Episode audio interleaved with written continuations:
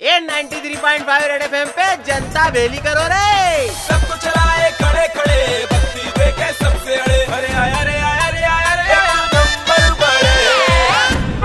इस राखी डिस्टेंसिंग का बंधन बन रहा है छोटे। रहे अरे अरे जहाँ एक तरफ़ राखी के त्योहार पे बहन कने वेट कर राखी बंधवाने की प्लानिंग चल है वहीं दूसरी तरफ़ कोरोना के सोशल डिस्टेंसिंग के अलार्म बज रही है। अब लोग उनके संपट संपट नहीं बैठ रही है। क्या करें तो करे क्या? और न्यू नॉर्मल के चक्कर में राखी भी रंग बदलती दिख रही है। इस मैटर पे चर्चा करने हेतु जब मैं पेरवीन भैया करने पहुँचा तो अलग लेवल की प्लानिंग में लगे हुए थे वो। अच्छा। मैंने पूछा कि ये क्या हो रहा है? तो बोले कि राखी स्पेशल पैकेज के नियम कानून बन रही है। डिस्टेंसिंग के चोचलों के चलते भाई बहन के बीच वीडियो कॉलिंग द्वारा राखी मुहूर्त में रस्में होंगी। जिसमें राखी की जी को बहन का भेजा हुआ सैनिटाइज करा हुआ मास्क भाई खुद मुंडे पे बाँध लेगा और मिठाई के रूप में गिलोई और काढ़े का सेवन कर लेगा। और उधर बहन उपहार स्वरूप भाई का भेजा हुआ ड्रम में भरा साल भर का सैनिटाइजर स्वीकार कर लेगी।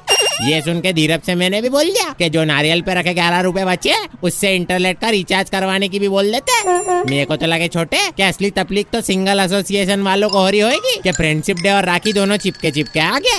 मैं तो बोलू छोटे कि तू भी सीधा फार्मूला अपना ले पहले दिन बैंड बनवा ले तो फ्रेंडशिप में हो जाओ बिज़ी नहीं तो अगले दिन राखी बनवा के बोलो प्रणाम जीजी जी। नहीं तो। 93.5 थ्री पॉइंट फाइव बड़े बजाते रहो